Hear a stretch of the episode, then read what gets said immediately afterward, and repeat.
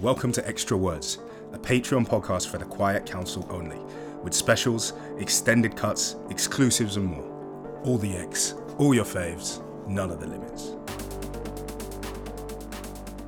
So yeah, um, tell me why why do you stand? Why was why does one choose to stand an avalanche?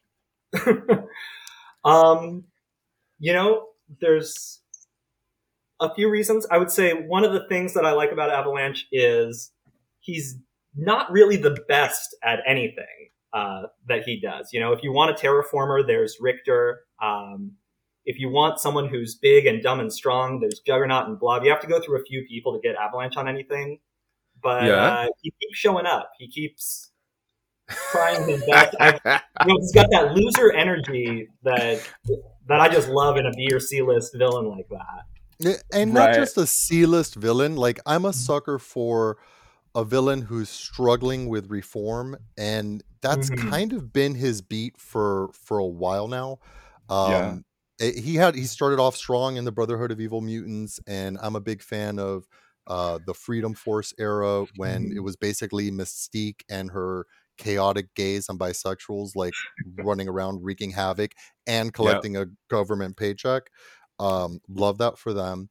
Uh, so but like later we see him either working with the X-Men uh, in in terms of like the Utopia era or flat out like conscripted working for X-Corps over mm-hmm. in uh in Paris I think it was I, I don't remember exactly but yeah. like putting on like the fascist stormtrooper X-Men suits you know that the, the storyline was you know for better or worse it existed but it showed him willing to change or at least try to. So I, I want to see a follow up to that. That's yeah. very that's very in depth. I I like the juxtaposition of you giving like a proper character review and Tom's he just keeps showing up. yeah, I uh... he just he's just there, man. Okay, okay, so let's give up. Well, hello everyone. Hello everybody. Welcome to X of Words. Uh, we're going to do ten minute sprints on mutants that we like and love and find fun and probably embarrass ourselves just a little bit in the process. Um, but here it is. This is what we do. Welcome. I'm glad you're here. Uh, today we have two guests. This is kind of like a mini special. So we have Arturo. And Hola. you can follow Arturo at Mr. Toyback. Toy Box. That's M I S T E R T O Y B O X. And first time guest, brand new, fresh car smell, Tom is here. You can follow Tom at Petr- Petrakis six one six fan.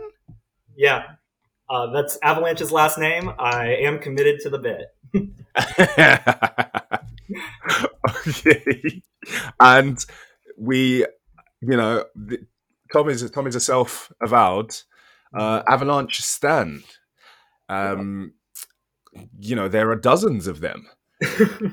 so, and you can follow you can follow Tom at P E T R A K I S six one six F A N. Uh, and today's question is: Does Avalanche have a place on Krakoa? Probably going to whip and wind around the subject, but now that you know all of that, I'm going to hit the timer, and our X starts now.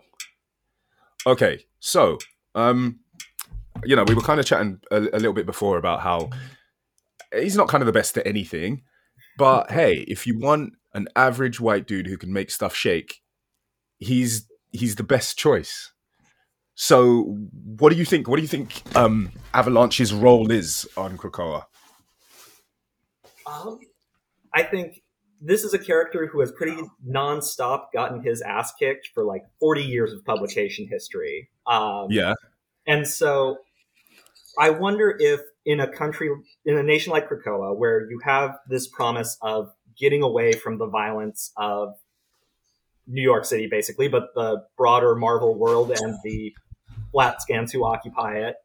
Yeah. Um, there is a space for people who don't really want to do combat missions anymore. And I see it almost as like a peer to peer support thing, um, which um, is something that is a type of therapy where it's like people who are going through it, working with other people going through it um, to sort of heal. And I see that as a place where Avalanche could really shine, working with other mutants. Like, you know, Skin comes to mind as an example of someone who probably isn't going to be doing a lot of combat missions in the Krakoa era. Yes. maybe needs to process what he went through. I mean, absolutely needs to process what he went through. So. Mm.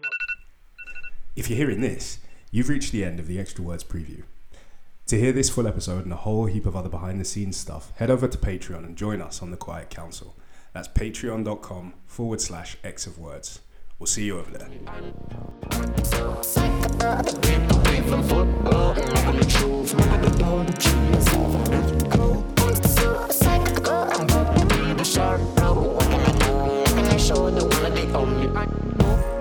Someone that someone I fit aside